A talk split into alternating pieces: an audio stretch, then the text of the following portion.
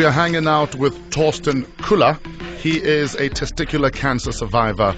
He's been cancer free for the last 19 years. He felt a lump uh, in his uh, one testicle, went to a doctor, and within a space of five days, he'd had to lose his one testicle. Was it an easy yes uh, when you were told that this is what needs to be done?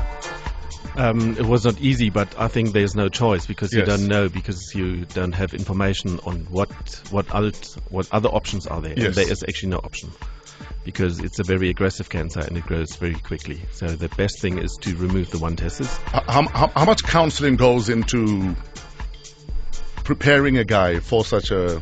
Uh, well, 19 years ago, not much. Yes. Um, that's why I started writing afterwards um, to deal with the whole situation.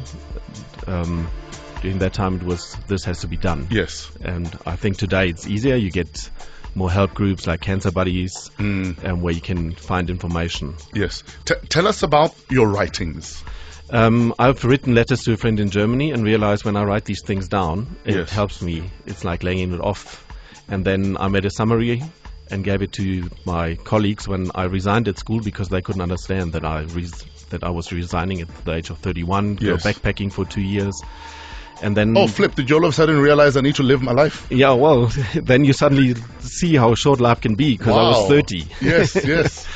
and then, um, yeah, a lot of them came back to me and said, well, if I read these six pages, I like to know everything. And that's why I, when I sat down and have written down everything in detail. The book was published in, in Germany 2004, the German version, and the English one 2011. And the book is called Love Your Nuts, like my campaign. Why do you think men shy away from talking about testicular and prostate cancer? Um, I think it's, first of all, men don't talk and men don't go to the doctor. And, we think we're tough. Yeah, exactly. And um, we make jokes below. We make jokes below the belt, um, but as soon as it gets serious, we don't talk. Um, I think it's a thing of manhood. If- Yes. If you lose one ball, then maybe you're not man enough, Yes, yes, yes. and that's why a lot of them are too shy to talk about these things. Are there men that have been through what you've been through that maybe you guys chat about your experiences? Yeah, a lot. I'm linked on um, Facebook to roughly 140 testicle cancer survivors, and Yes. we make jokes about this and we support each other.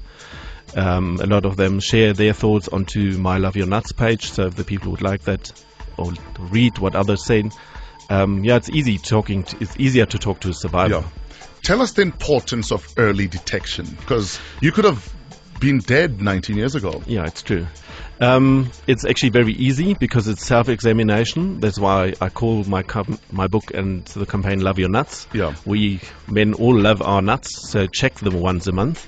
So it's actually you check the surface of the testicle. Yes. If there are lumps and bumps that hasn't been there last month, immediately go and see your doctor. You don't have to go to a specialist. Sure. Just your normal GP, and he will refer you, if necessary, to somebody. And to all the cool guys out there, I mean, you're always grabbing your nuts anyway. Yeah. Now you've got a medical reason to So do this. while you're grabbing your nuts in public for whatever reason you like doing it, you might as well have a little feel and check.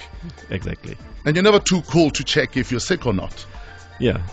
Um, well, if it's early detected, you've got a good survival rate. 96% of early detected testicle cancers, they Yes. survive it. The 4% that dies is embarrassment or too shy to go. Sure.